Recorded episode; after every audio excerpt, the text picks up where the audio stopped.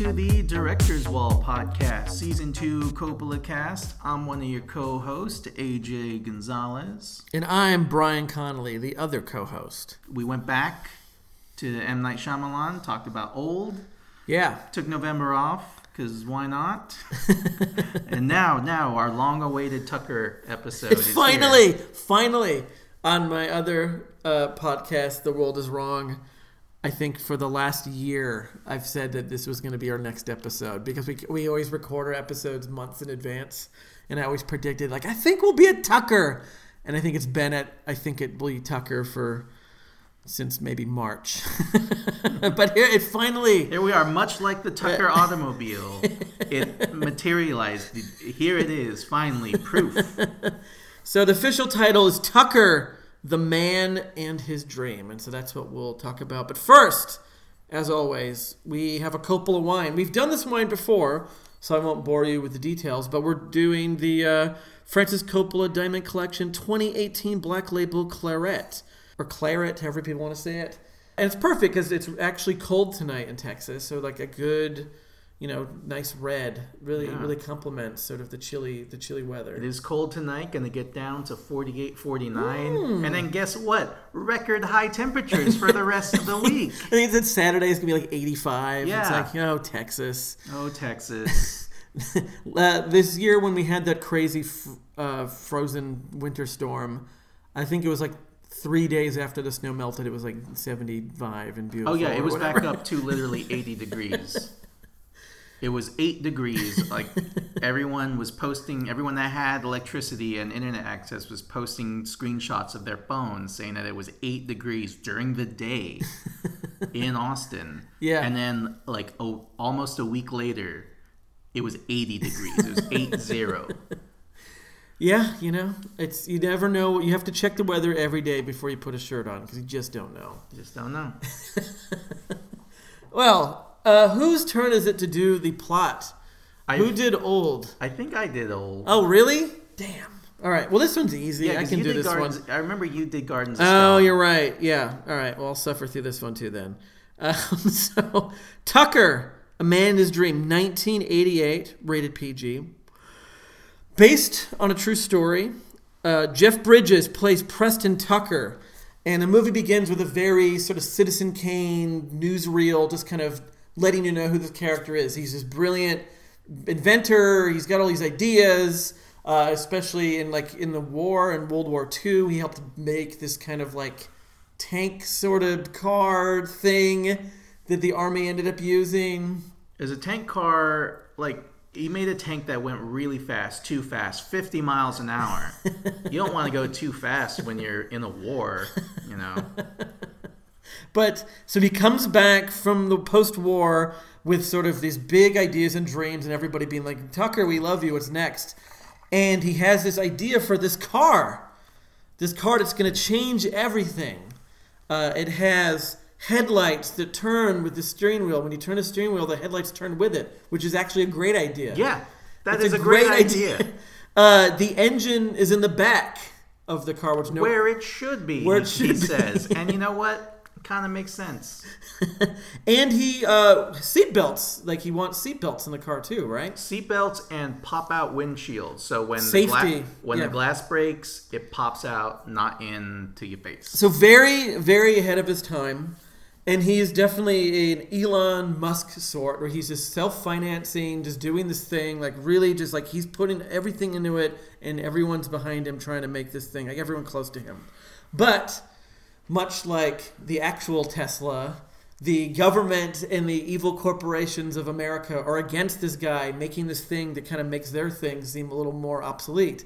And so he ends up having a hard time getting this car to be made to the point of premiering it before it's even done because it's already been announced and he has this rush and he has a few backers for it and he feels the pressure to, to, to put, show it and there's a really funny scene of them basically like duct taping this car together uh, just so they can show it real quick so it can drive like for like a few feet and then just hide it away while they actually work on how to make it uh, and then it turns into a big legal battle and this movie actually has crossover with the aviator where it deals with the same sort of lawsuits that Howard Hughes had to go through with the Spruce Goose. The same uh, villainous, corrupt senator that Alan Alda played going after Howard Hughes in The Aviator Yeah. is the same senator, same guy is played by Lloyd Bridges. Because if you get Jeff Bridges, it means Gotta get his dad. you got to get Lloyd Bridges in there. And there, and the movie kind of turns into this big courtroom movie for the last 30, 40 minutes. And he, the car never really became a thing. The movie is kind of bittersweet. Um, yeah, like they, they made they made the car, but it never really caught on at the time. It was too ahead of its time. What's funny is during Thanksgiving, um, my sister-in-law's boyfriend bought a brand new Ford truck, and it has the headlights turning with the steering wheel.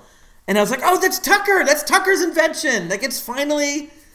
Like I don't buy a lot of new cars, so maybe that's the thing that's been around for a few years. But like that's such that's how headlights should work. That makes sense. It should be the where you're pointing it.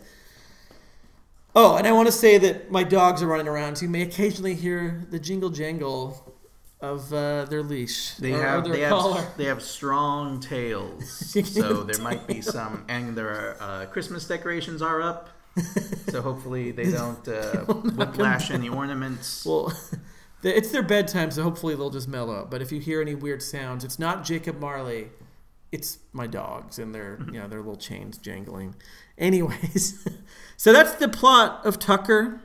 This is a movie that Coppola has been trying to make for a long time. Maybe you can. Uh, you're the one who's been reading the biography on Coppola. Like enlighten us on the journey uh, that is Tucker, the man and his dream. So Tuck, uh, so Coppola had always this fascination with Tucker because his dad bought stock in the company. Like his dad saw the ads for this car and bought stock in the company. And there's a scene, or a sequence in the movie where Tucker takes the car on tour, basically showing it off around the country. And Coppola, uh, Carmine Coppola, took young Francis to one of these shows, and they saw the car, and it looked so cool because it had the it had the third it had the third headlight, like one in the center, and that's the one that turned with the steering wheel.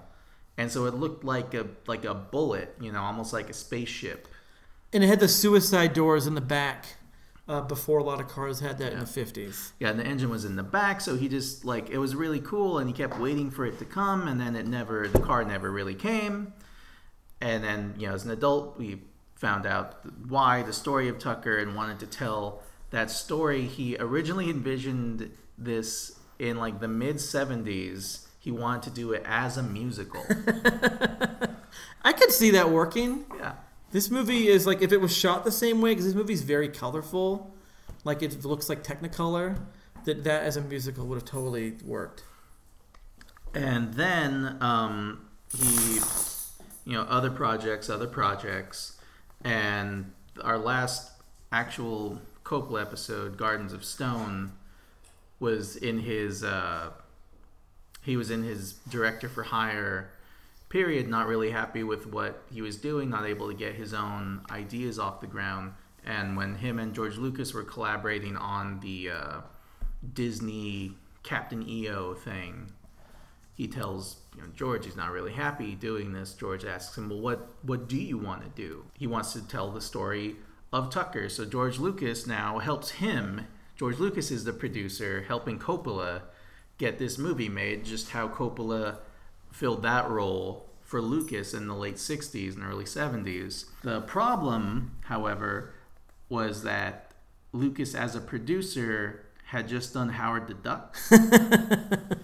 So he wasn't, as far as like business was concerned, he wasn't Star Wars George Lucas. He was like Howard the Duck Howard the George Duck George Lucas. Lucas. So he had to self he George Lucas financed this movie for Coppola, um, and then when they got a distributor, then Lucas got some of his money back. But because of that, uh, Lucas wanted him. He was he was the producer, so he was the guy telling George like, well, we need a.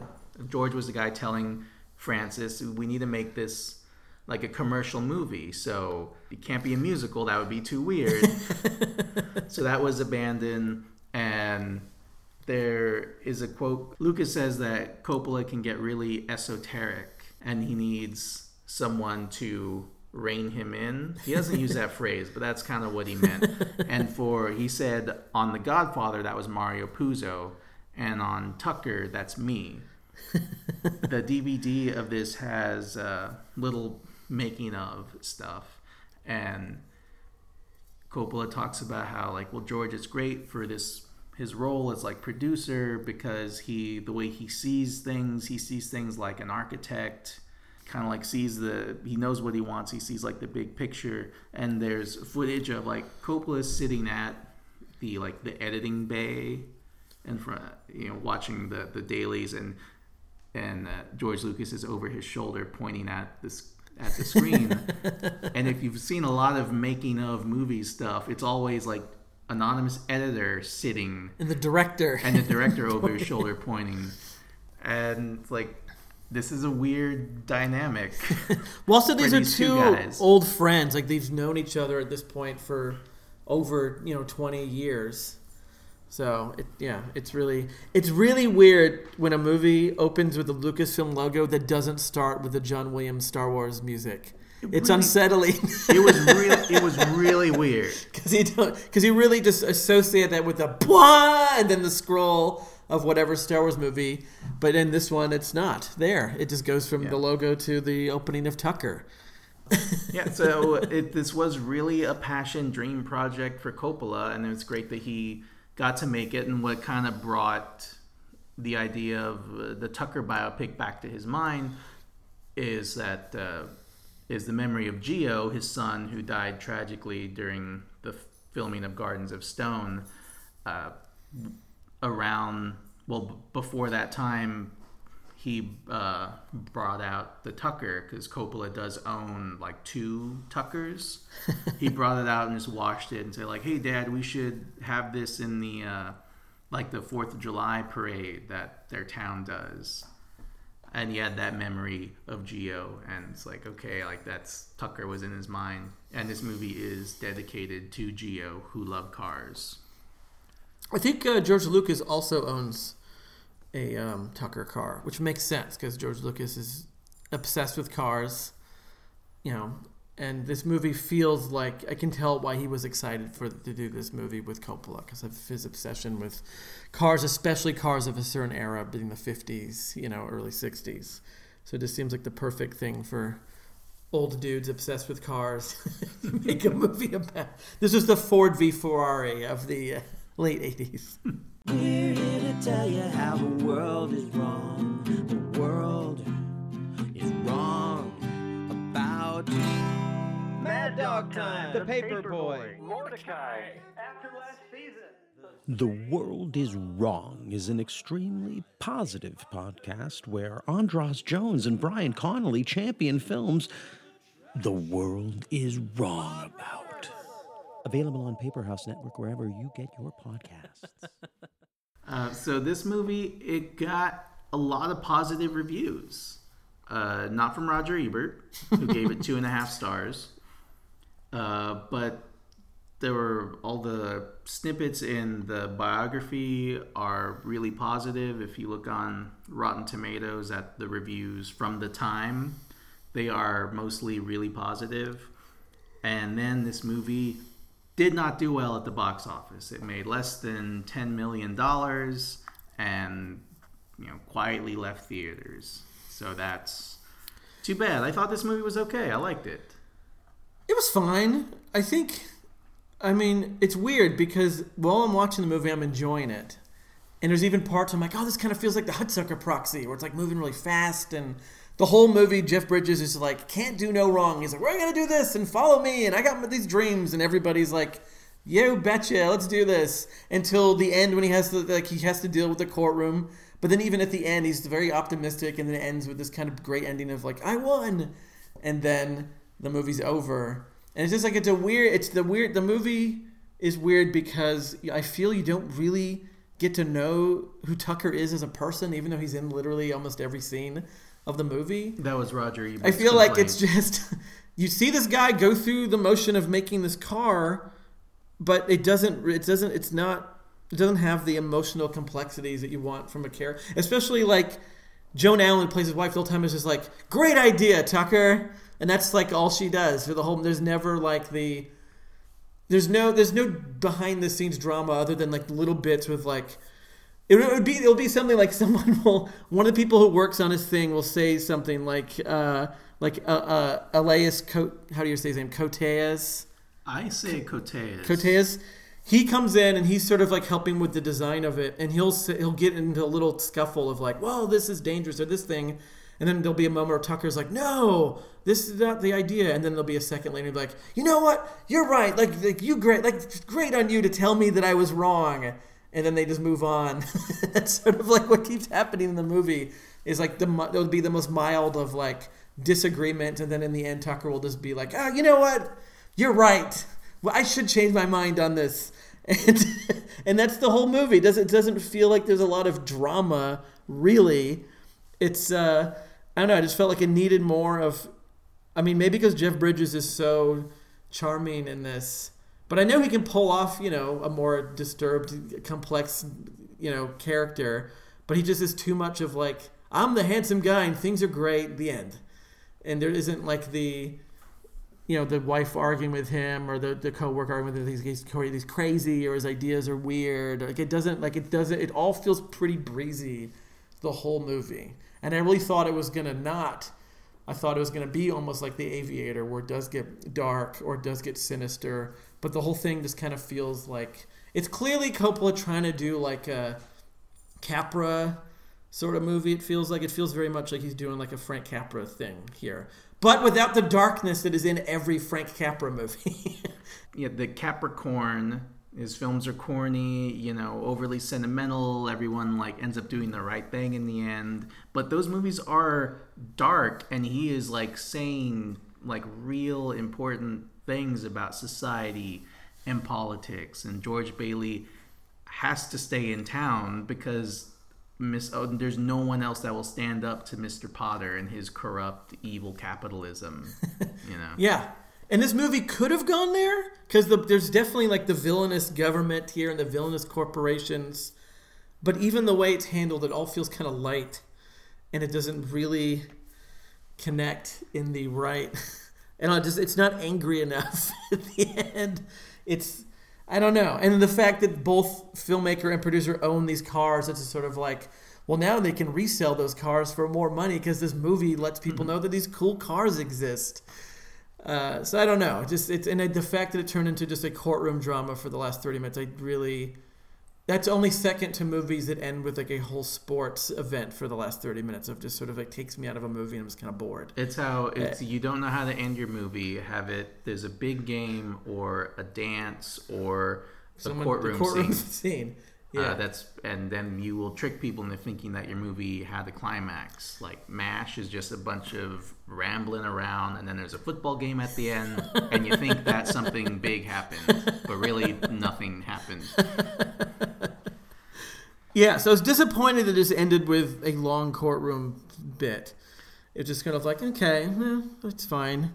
Uh, but I mean, there, the, Martin Landau's great in it. Martin Landau plays what would you say his role is? He's sort of like the money between. Yeah, the, he's the, sort of like the. He's Tucker's business partner, and he's the guy actually doing the business. He's like the the Roy Disney to Walt Disney. yeah, and he's definitely the most the character in the movie that it gives gives Tucker the most give and take. Like he's the one who's sort of like, "This is crazy," or "What are you?" But it always ends with him smirking and being like, "Oh, Tucker," basically, and they just go forward. But he's really good, and this was sort of his big comeback. Like he had done sort of a lot of trashy movies in the 80s, some very good trashy movies, but he wasn't really in important stuff. And this sort He's of, mostly known for being on the original Mission, Mission Impossible. Impossible. But this sort of kickstarted him being a really good actor in movies. And then after this was Crimes and Misdemeanors, and after this was Ed Wood, and he was just like back being really, really great in really, really great movies. Um, this is also uh, the return of Frederick Forrest, which is maybe why the movie didn't do well. maybe.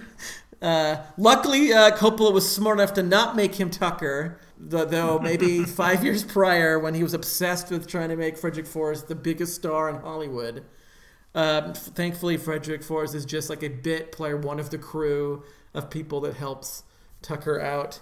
The final collaboration between Frederick Forrest and uh, for now, is he still alive? Is Frederick could Frederick Forrest be in uh, the new one? I think. Uh, I think he's yeah, still alive. so yeah. he could still they could still make another one, but for now this was the last one, which is funny because before this we did Gardens of Stone, which was the last collaboration with James Caan. So this is sort of him going back to some of his old people that he worked with, like Joan Allen was in Peggy Sue Got Married, um, Koteas was in Gardens of Stone. Um, we also have a Christian Slater in this movie. Uh, Corin Nemec from Ferris or from Parker Lewis Can't Lose Right.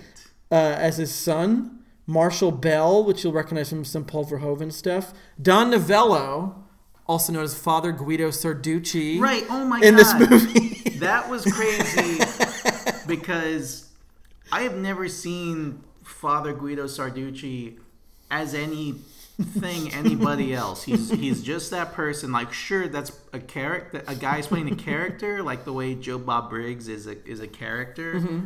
But like, but come on, but but he's that guy. Like, come on, come on. Like, this. that is how Joe Bob Briggs is in real life. I mean, yeah. Yeah. Um, and yeah, so I've only ever seen Father Guido Sarducci, and then all of a sudden there's this guy talking exactly like Father Guido Sarducci. And he's being funny like him. Like, what is that Guido Sarducci? Like, but it, but he can't be. He's not allowed in movies. He's not allowed It'd be like be- seeing Jim Varney as Ernest in a movie that's not an Ernest movie. Yeah. Yeah. and then the to me the most exciting part of this movie was Dean Stockwell as Howard Hughes, the great late Dean Stockwell, as a very sinister.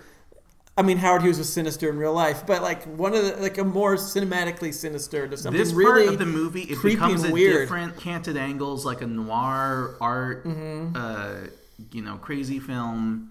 Uh, Tucker and his son, they get you know a secret message from Howard Hughes, and a helicopter, an airplane or something comes to pick him up, and they go to Howard Hughes, and he's there under his big uh, Hercules plane, the the Spruce Goose, which he didn't like.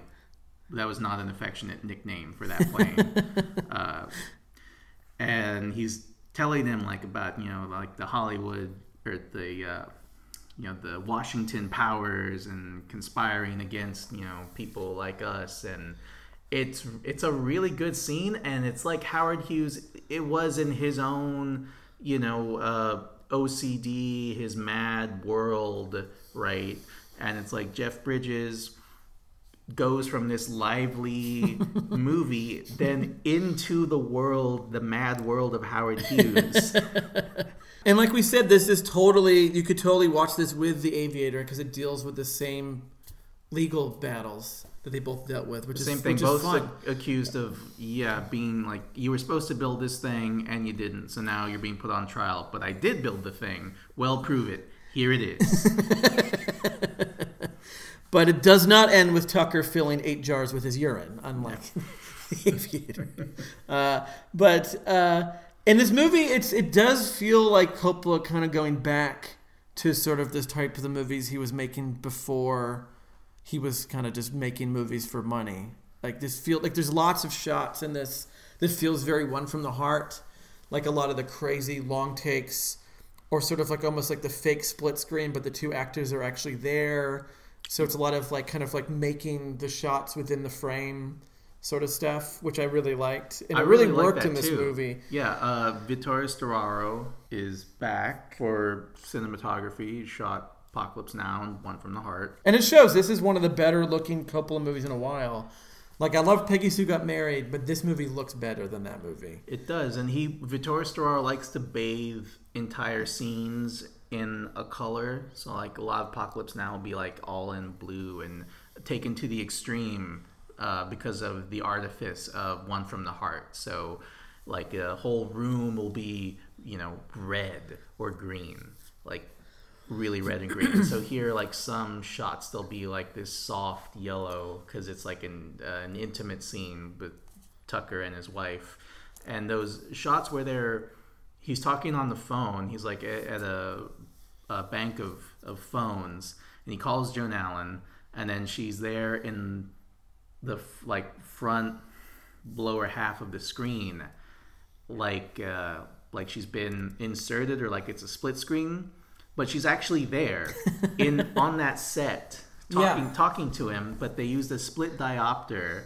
which allows the camera to give two uh, different uh, uh, focal lengths, Mm-hmm. so they could have. Jeff Bridges in the background being in focus, and they could have an extreme close up of Joan Allen also in focus, and it doesn't look right, but it, it makes sense like Yeah. on a subconscious level. uh, Yeah, he's I, really I love that stuff. playing with sort of like film, sort of yeah, the the way you can set up a camera and stuff that we kind of in our mind just just like take for granted of like film language stuff of like oh yeah, when it's a split screen, it means someone's they just took two scenes put it together. It's like no, no, we're gonna do that, but more Yeah, they- theatrically, they put them all together. Yeah, they one- built a set, and then there's like the wall, and on one set is where one character's on on one side is where one character's on the phone, and on the other side is totally different.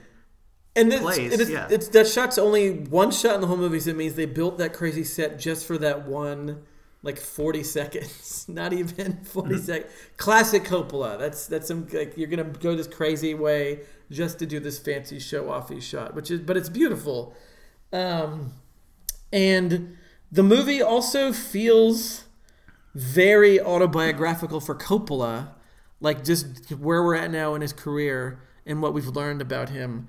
Like this whole idea of this guy putting all his money into this drink. This movie could have been called Coppola, the man in his dream, and it could have been about zoetrope or whatever, because it really is the same idea of like you have this idea, you're gonna just put everything in, all the people close to you is gonna, your family is all gonna be behind it, and then it just doesn't quite work.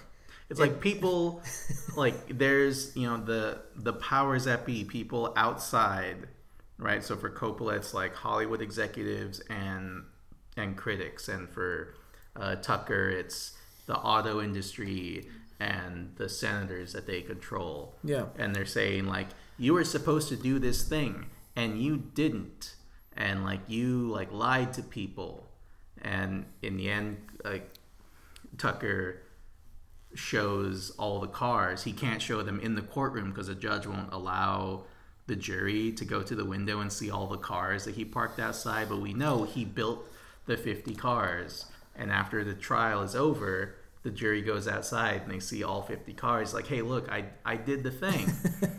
it's like, Coppola, you were you said you were gonna found your own studio and make different kinds of movies and produce other people's movies. Like, I did that. Yeah, Hammett, guys. He brings Hammett to the courtroom. I made my own studio. One from the I heart. made my own like strange new movie. I produced Hammett. I Yeah. you know he imported uh, um, that Kurosawa film. Uh, it was uh, Kagemusha. Yeah, think, Kagemusha. right? Yeah. Like I did these things. You're saying that I didn't, but I did. Here it is. Here's the evidence. And there's even a part in this movie where uh, Tucker, Jeff Bridges, talks about he didn't fail because it's the idea that counts, the dream. Like that's what matters, and that's such like I can see that embroidered on a thing hanging in Coppola's office because that's basically sort of how he can just describe his entire career. Yeah, he didn't find one at Hobby Lobby or Michaels, so he did it. He but it really himself. feels like that is the Coppola motto. It's like it doesn't matter if it failed. It doesn't matter if everyone hates it. It's the dream. It's the idea that counts. And I feel he's stood by that his whole life. I think like we, the movies we haven't even done yet, like Twixt or whatever, the movies that nobody likes. He still is. It's important to him because it's all about sort of like you did it. You know. Yeah, I feel like that's why Coppola and the movie feels like this is a positive and like it has a happy ending. Like Tucker wins. He doesn't because he doesn't get to produce his car. There's no Tucker Auto Industries. You know that gets shut down. But like the dream is what triumphs. You know the idea of the car filters out through uh, you know the the people he showed it to, and then you know years, decades later, there are seat belts in cars, and there is the the Headlights that go glass. with the Yeah. the steering wheel. Now like it- finally, yeah, even that finally. um, he asked Frank Capra to produce or executive produce this movie, and Frank Capra read the the script and said he couldn't do it because in the end, like Tucker doesn't win. Like it, and Coppola says, "What do you mean? Like Tucker, he wins? Like no, if he he didn't get to make the car, he didn't get to keep making the car. But to Coppola, like it was a triumph because the dream didn't die. These these suits, you know, these people that want to stifle anything new, they didn't win because the because the ideas caught on." And there's a scene where he talks. He's talking to Martin Landau, and Martin Landau says something like that. Someone told him like, uh, "You shouldn't catch like you might catch germs from people, but you might also catch their dreams." that's what to me. That's like what could say for a lot of filmmakers, but for Coppola, this movie especially, but for any of his movies, like like maybe you'll maybe they'll catch the dream. Instead of catching a germ it'll be a dream that they catch. I mean yeah watch the making of apocalypse now. That's totally what happens. These people all go crazy together in the jungle because they believe in his dream of this movie and are going to spend years working on it or put all their time into zoetrope and be a part of this crazy idea of this little independent studio this big independent studio. Um, did you feel when the, there's certain shots in this movie that reminded me so much of some Wes Anderson stuff. Like the scenes where all the characters are crammed together in one shot. Yeah, feels very Wes Anderson to me. Like, yeah, that's like the, the scenes where like it's it's Tucker like figuring something out, and there's like literally like every character in his life crammed in one shot, like ten people, like his entire family. Everyone like he works with him like that. There's so many shots in like Life Aquatic that is that. That's exactly and, what I was going to think of when they're all crammed into crammed the little submarine. In, and they're all just sort of like they're all. It's almost like he carries them with him, like these all these people that are around him being like, "Great idea, Tucker! Oh boy, Tucker, we're there for you!" And they're just like they're literally there with him always. Like it just feels like his entire family is with him every step of the way. and all the people that work on the car and there are just like there's so many scenes where it's just like people crammed in as much as you can fit almost like a Marx Brothers skit. There's like how many people can you fit into one shot?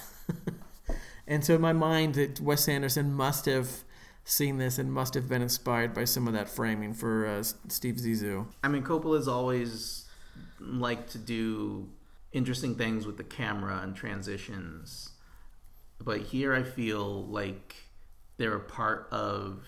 There's something exciting about him. He's not doing the the trick shots, the you know, cut to a close up of uh, Jeff Bridges in, is in one scene in one meeting, and cut to a close up of him, and now he's in a totally different room, or the uh, the split diopter phone stuff. It's not just for the sake of, of doing those things. It's because this character of Tucker, who's like larger than life and captures all of these people in his dream, is like making feels like his character is making the movie the way it is, so lively, yeah. and all these like lively visual touches. Like it, this is so much visually different from Gardens of Stone or even Peggy Sue Got Married. And there's some good shot, some good camera work in Peggy Sue Got Married. Like Gardens of Stone is pretty pretty basic, and here this the whole movie feels feels really full of life. Like mm-hmm. uh, like Tucker, like like Jeff Bridges brings to Tucker. Like you said, he's just really charming the whole time through. Uh, Tucker, the Tucker family, uh, was involved in the making of this film, so that helps explain the like very positive portrayal of their of their father and uh, and husband. Mom, yeah. he, he died uh, in the mid '50s, like six years after the events shown in the movie. Yeah, and a lot of the movie feels like, oh, remember that time that Dad brought home like twelve dozen dog, like a dozen dogs, and four soldiers. And yeah. Like, well, what happened to all those dogs? Eh, you know, whatever. Doesn't matter. Just one of those things Dad does. I'm sure the family was very happy, to, but uh, yeah, that is the problem of maybe why it doesn't. There's not a lot of drama then because of it. Like, if this was another movie, it would have had like the wife and him having some arguments about like maybe you should give this up or maybe you should like what like what are you doing to your family, making them have to go through all this like, like because of your dreams. Like Joan Allen is good, and she gets uh, I mean like a fair amount of screen time. Um, she gets a couple scenes where she uh, gets to go to the board of directors after the Tucker Corporation becomes a thing, and they bring in a a real auto executive guy to run the whole thing, not knowing or not fully understanding that this guy now owns the whole company, so he's changing all the basic designs of the car, the things that make the car the car, getting rid of the seat belts. Yeah. And the engine in the rear, It's like it, an engine in the rear won't work. We know that it does. uh, there's a scene where she goes into the boardroom and is telling this guy to stop doing the changes. And the guy says like oh well i'll have i'll have my wife call you and we can have a dinner. She's like no i'm talking about business stuff to you now. Not as like a wife like a social thing. Like i'm doing business now. And i mean that's a you know she doesn't get a lot of scenes like that but there is at least one or two moments where she gets to have uh, some authority, still supporting her husband's her husband's dream, her husband's goals, but she's more than just like staying at home giving supporting words. She's kind of taking action, you know, on his behalf while he's on this national tour. And that scene is good. Her confronting those guys. That's a that is a great scene. So this movie was co-written by David Seidler, Seidler, Seidler, who later went on to win the Oscar for Best Writing for The King's Speech, another true story. Uh, so this movie is not even written by an American, written by a British man, co-written by a British man. Uh, so that was interesting. I didn't realize. I mean, I guess it made sense since he was the oldest man to win the Oscar for Best Original Screenplay, that he would have written a lot more movies long before The King's Speech. I just didn't realize Tucker was one of them. I'm not sure if he had written the original script that that they had in the 70s, like when Coppola was trying to make it then? Or was there even a script? Like, did he even have it written down until, or was no, it just more of an idea? It was an idea for a long time. It was an idea when the movie was finally being put together in the mid '80s. Was when he hired uh, Seidler. Because I guess at one point he wanted Jack Nicholson to be Tucker, which would have been a very fascinating movie. uh, Burt Reynolds was the Burt other. Reynolds.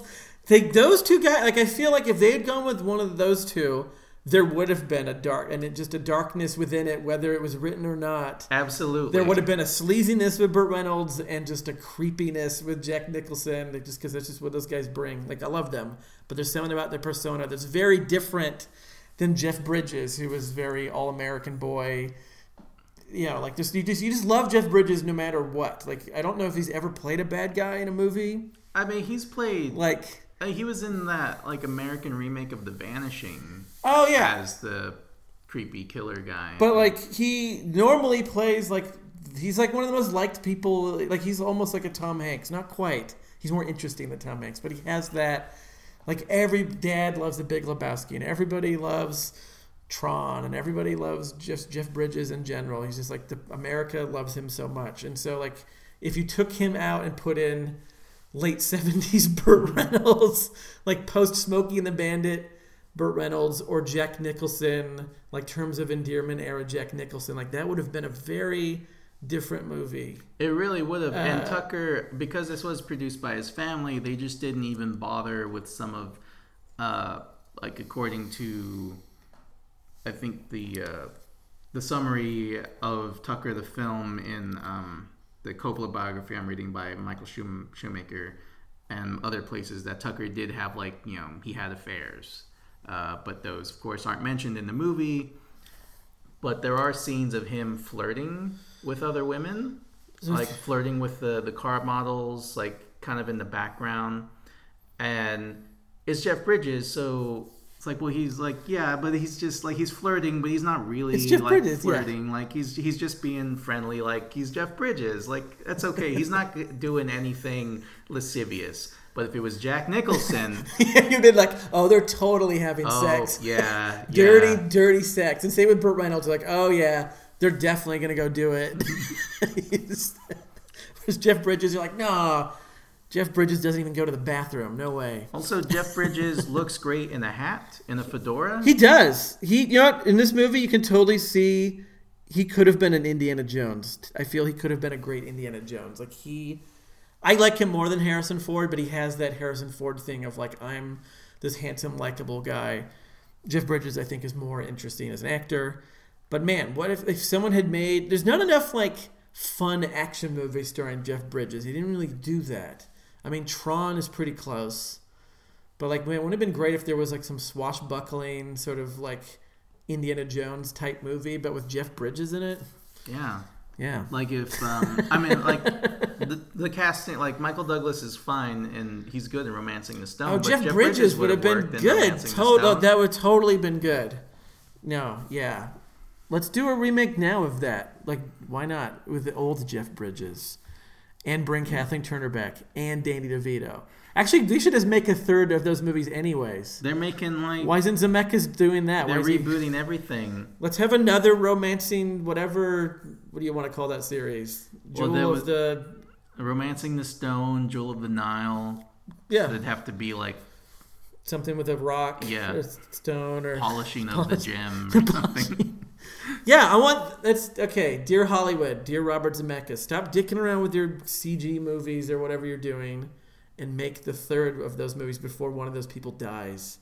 I want to see those three people together, old, or Jeff Bridges. If Michael Douglas is like, I'm too old, bring Jeff Bridges in and do it. So this movie was actually nominated for a bunch of Oscars. It which was. it's It been a while since a couple of movies. Like Peggy Sue Got Married had a few, did it not? Had uh, for Kathleen Turner, she was Yeah. nominated for Best Actress. Gardens of Stone did not get anything, ju- justifiably so. But Yeah, this like- movie actually, even though this movie failed in the box office, it had a decent amount of Oscar nominations. It had three, which is you know That's good. That's good, especially for a movie that did not do well at the box office because we know that Oscar loves popular movies. Uh, So what? So this would have been Oscars eighty nine. 88. Oh, This was the but they year- gave it out in eighty nine, right? Right. The ceremony is held the year after. I I say that the it's for the year where the movies were released because that's Yeah. that's when that's the year that's being honored. Uh, three Oscar nominations. Best Supporting Actor for Martin Landau. Nice. Makes sense. Yes. Art Direction: Dean Tavoularis Yes. and Armin Ganz, and Best Costume Design: uh, Milena Canonero.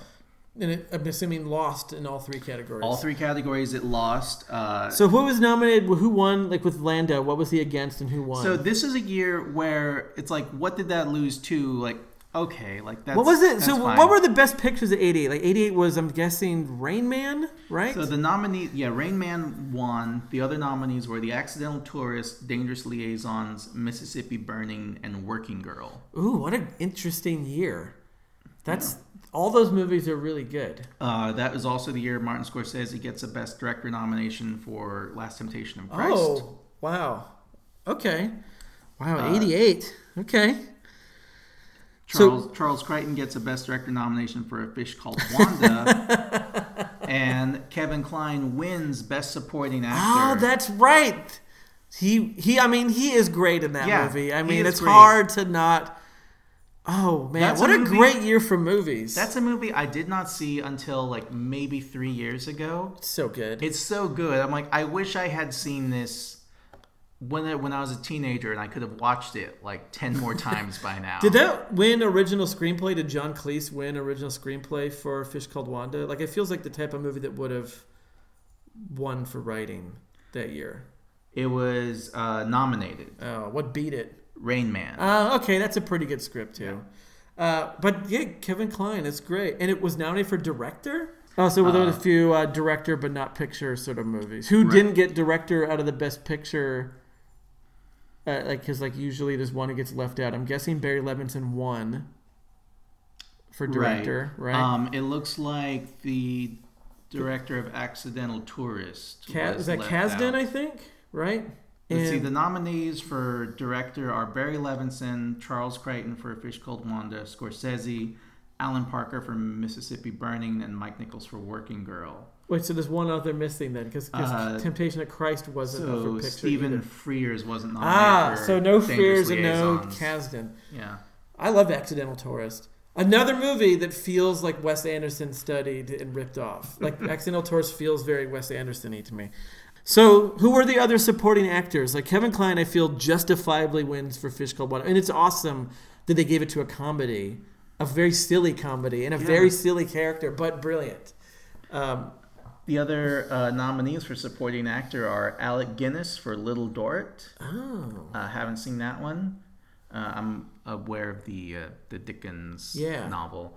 Uh, Martin Landau for Tucker, River Phoenix for Running on Empty, oh, nice. and Dean Stockwell for Married to the Mob. Oh, did Dean Stockwell win like the? There's some critics thing where they give it to every like for all the movies. So like I can see him being like, "You win for Married to the Mob and Tucker." Hmm. I mean, he's good in Tucker. He's great in Married to the Mob. That's a great movie. A lot of people That's like another great like silly yeah. comedy. 88 was on fire with like well-made, well-crafted, Right, silly like movies. It was okay when movies were silly, right? Like even comedies were silly. The only person still making silly comedies is Adam Sandler, right? But he doesn't have a director like Jonathan Demme behind him. Yeah. Unfortunately, uh, Dennis Dugan not quite up to snuff with that. But uh, yeah, like back in the day when you'd have real directors making silly movies, like yeah, like Charles Crichton, like he was old. Like he would made, I think he made some of those Ealing comedies. Like, and he was pretty old by the time of Fish Called Wanda. And Fish Called Wanda, an incredibly well crafted movie, but an incredibly silly movie. Like they shove French fries up Michael Palin's nose and stuff. So that's yeah, like a like uh, very wacky movie. the the Uh, guy he keeps like trying to kill this woman that keeps killing her dogs. It's oh, that movie's brilliant. So Wes Anderson probably liked that one too. because he loves killing dogs. Yeah. So Wes Anderson was all about 1988. He must have been the right age, and he's like, I'm going to take a little bit of Tucker. I'm going to take a little bit of Accidental Tourist.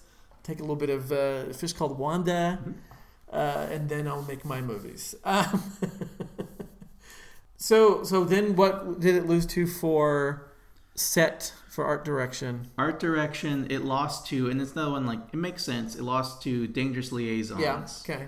Uh, the other art direction nominees were Beaches, Rain Man, and Who Framed Roger Rabbit. Oh, that came out in '88. Is why wasn't that up for Best Picture and Director? I mean, That's an incredible. I'm That- guessing it must have won all the special effects awards that it year. won special effects and editing. Oh, editing, pretty good. Man, what a year! '88. Like Roger Rabbit was a huge, Oh, yeah. huge deal. It's hard. Yeah. It would be hard to explain to a young person today how big a deal Roger Rabbit was. The mixing of, of live action and, And animation in that way. But then also there is a shot in that movie which I need to buy this movie before Disney buries it, where Bugs Bunny and Mickey Mouse are in the same shot talking to each other. Yeah, they figured out whatever legalities to Yeah. put all these things together. I mean, now Disney owns everything, so it doesn't make think it's totally fine. Um, and then what was for? Uh, what was the third one? It was up for? Costume design. Costume. It lost to Dangerous Liaisons. Again, Again, okay. it makes sense. Other Yeah. nominees were uh, Coming to America, A Handful of Dust. I've never heard of that movie. Handful and, of dust. And Sunset. Oh, the Blake Edwards movie. Oh. Very good. Also 88. Wow, what a what a year. Good movie. 88. And you know, like, yeah, Coming to America has really good costumes. Handful of Dust is a movie no one remembers anymore, starring Kristin Scott, Scott Thomas, based on Evelyn Waugh novel. Okay, this some. It looks like some like uh, you know Merchant Ivory sort of type movie. Stately drama.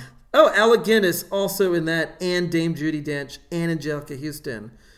Huh. All right. And uh, Kristin St- Scott Thomas uh, looks really pretty in it. I like her. She's great. All right, I'll watch that. Handful of Dust. She's one of the few people that's like allowed to be French. She's not French, but like they're okay Like with her being there? in all the movies. I think she lives there or something. Yeah. I mean, it's so England's so close. So like yeah, Yeah. Dangerous Liaisons, a period film. That's gonna always win all It's the always awards gonna for win. costume and That's the only like, but like the costumes are good, and you can say the same thing about Tucker. Like it's it's a period film, so they're always they always have those costumes around. In both cases, I mean they're they're good. They look good. But again, with Landau being nominated, that kind of solidifies like he's back and better than ever. And I feel he was nominated for Crimes and Misdemeanors as well. If not, he should have been because he's amazing in that movie. And then he finally wins with Ed Wood. uh, beating even the likes of Samuel Jackson in Pulp Fiction, like beating a lot of great actors that year. So Landau, who is I think the best in this movie, like he is so good. Like his character is the most interesting to me. Yeah, he's got the one like he's the one with something to really play because he is like a low level business guy. Tucker meets him on the train and convinces him to come home with him to like uh, talk to some more and invest. Like, well, here's my family and here's the garage where I make things, and you know you should uh, invest stuff. Or he has connections that have connections. And And he's the one that actually has like a dark thing from his past that he Yeah, worries he will actually come back and like ruin everything. yeah, he went to jail. For, he went to prison for fraud. Yeah. and that's going to be like used against him so he has to leave he has to quit the company even though he still believes in tucker and he's the one that gives tucker the warning of like you know they're gonna like come after you like it you know they're just they're not gonna stop um, he's the one expressing skepticism but also still believing in the car and in, in the guy still Yeah. believing in and he catches the dream and he believes in it but he's aware of like all the stuff all the forces around around tucker Yeah. Uh, you know, maybe this movie isn't as bad as I thought. And like talking about it now for the last hour, I'm like in my mind, I'm like, yeah, maybe it's pretty pretty good. I think I just wanted. I think I was just expecting more.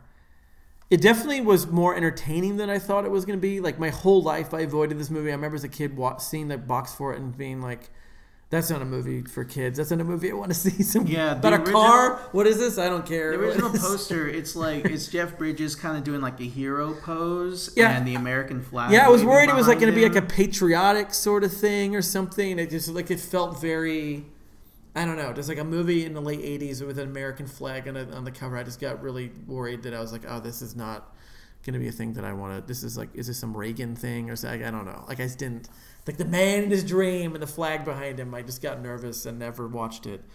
Uh, but now I did, and it, and I was so shocked at how much Coppola type stuff was in it. Of course it is, and that keeps happening in the show.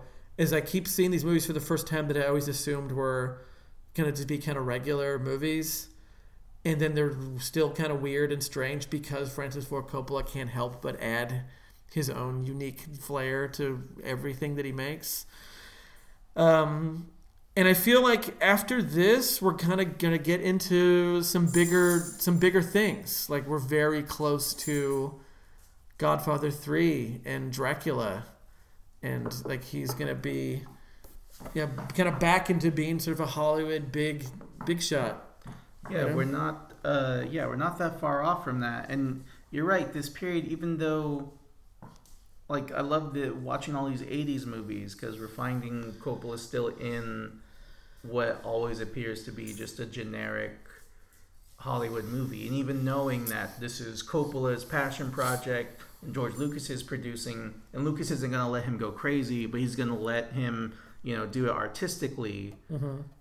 even knowing that, I'm still thinking it's going to be something like Peggy Sue got married, a, a straightforward, you know, as straightforward as a time traveling dream is, but like a, a a linear story with you know some interesting camera angles and you know a, a good uh, a good theme, you know, a good message. And it is well, it is that, but like the the camera stuff like really really works. He's like really making you know is putting as much art into this movie as he can. It's not an art film like Rumblefish or or uh, The Conversation, but it is a nice. Uh, I don't like like it, it's it's a he got as much artistic uh, vision into this pretty mainstream Hollywood movie as as he could. And this being his last feature of the '80s, it's we- it still is weird, even with this one and with all of them, that all these movies have been so written off and so forgotten about, like, and just thought of as sort of like this is his lost at sea years before he came back in the '90s with like Dracula, um, or Godfather Three or whatever. But yeah, it's just weird that these the all of these movies from like One from the Heart through Tucker are all thought of as like these failures or these movies he made just to pay back his debt.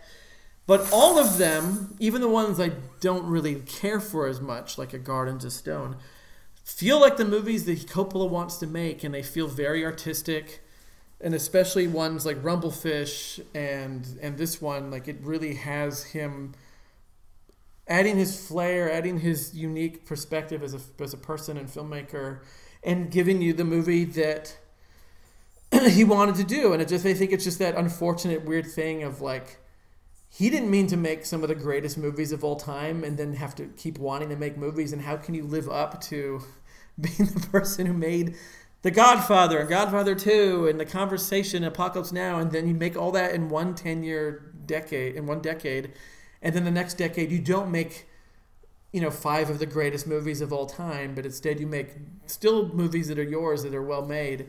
But because they aren't because he raised the bar so high it's it reminds me of like Great British Bake Off. When you watch a Great British Bake Off you have like the people that do like in the new season there's the German guy Jurgen wins Right, two in right. a row it's in the bar's race and then when he makes his bread that's not as great as the two things from the other episodes because now you're stand like the judges are now judging you at a higher standard because they know what greatness you can reach and i feel that's kind of what happened with coppola with all these movies from the 80s is that like if he had not made the move if he had just started with one from the heart and went through tucker i feel that would have been a filmmaker that people were really interested in even though those movies didn't all do well I think that is a run of movies that are really unique and different than a lot of the other movies made at that time.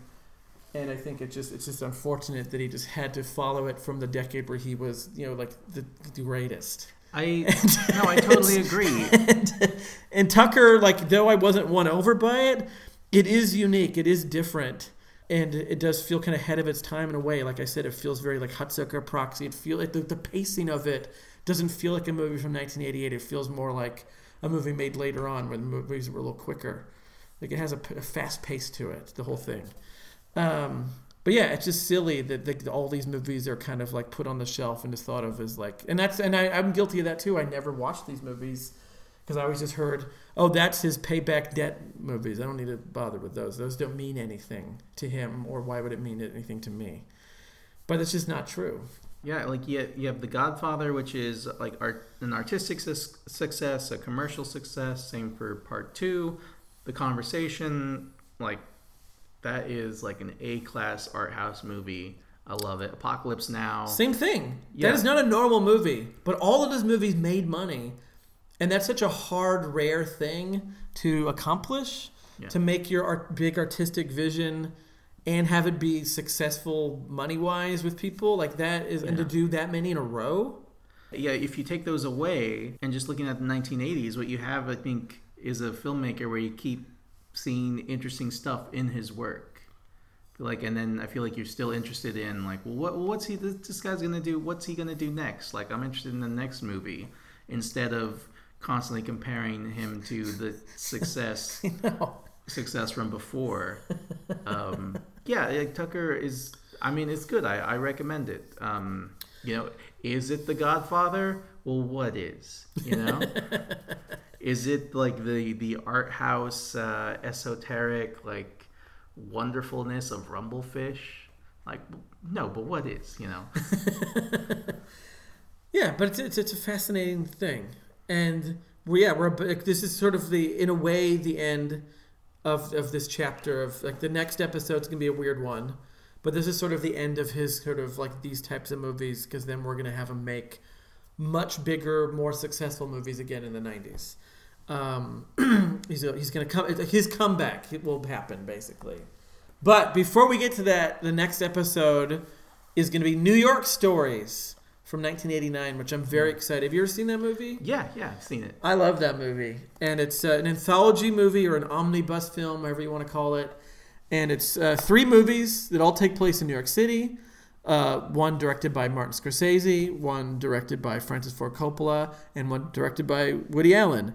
Uh, and it's pretty good, and it's definitely uh, three very different filmmakers making three very different movies. And some people it doesn't work for them, especially the Coppola one. is It's a very hated segment of an anthology What movie.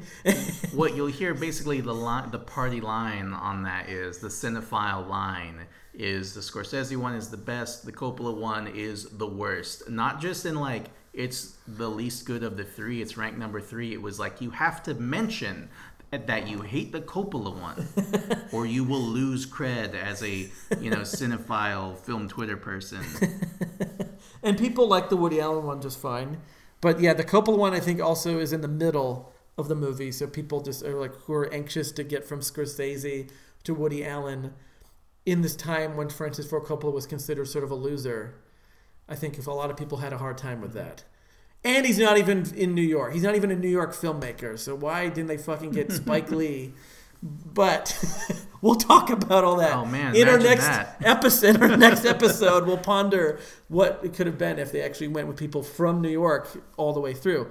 Uh, but I, I please watch the movie before we talk about it. I think it's great. I'm sure it's not terribly hard to find, or maybe it is. I have Uh, no idea New anymore. York Stories is pretty easy to find. There's uh, it's on DVD, it's on Blu-ray. I might mm, Christmas is coming up. I might uh, put that on my Christmas list. Uh, it's on. Last I checked, it was available for free on Hoopla, Oh, and I think it's maybe on some other streaming services. But yeah, you can check out New York Stories. We didn't.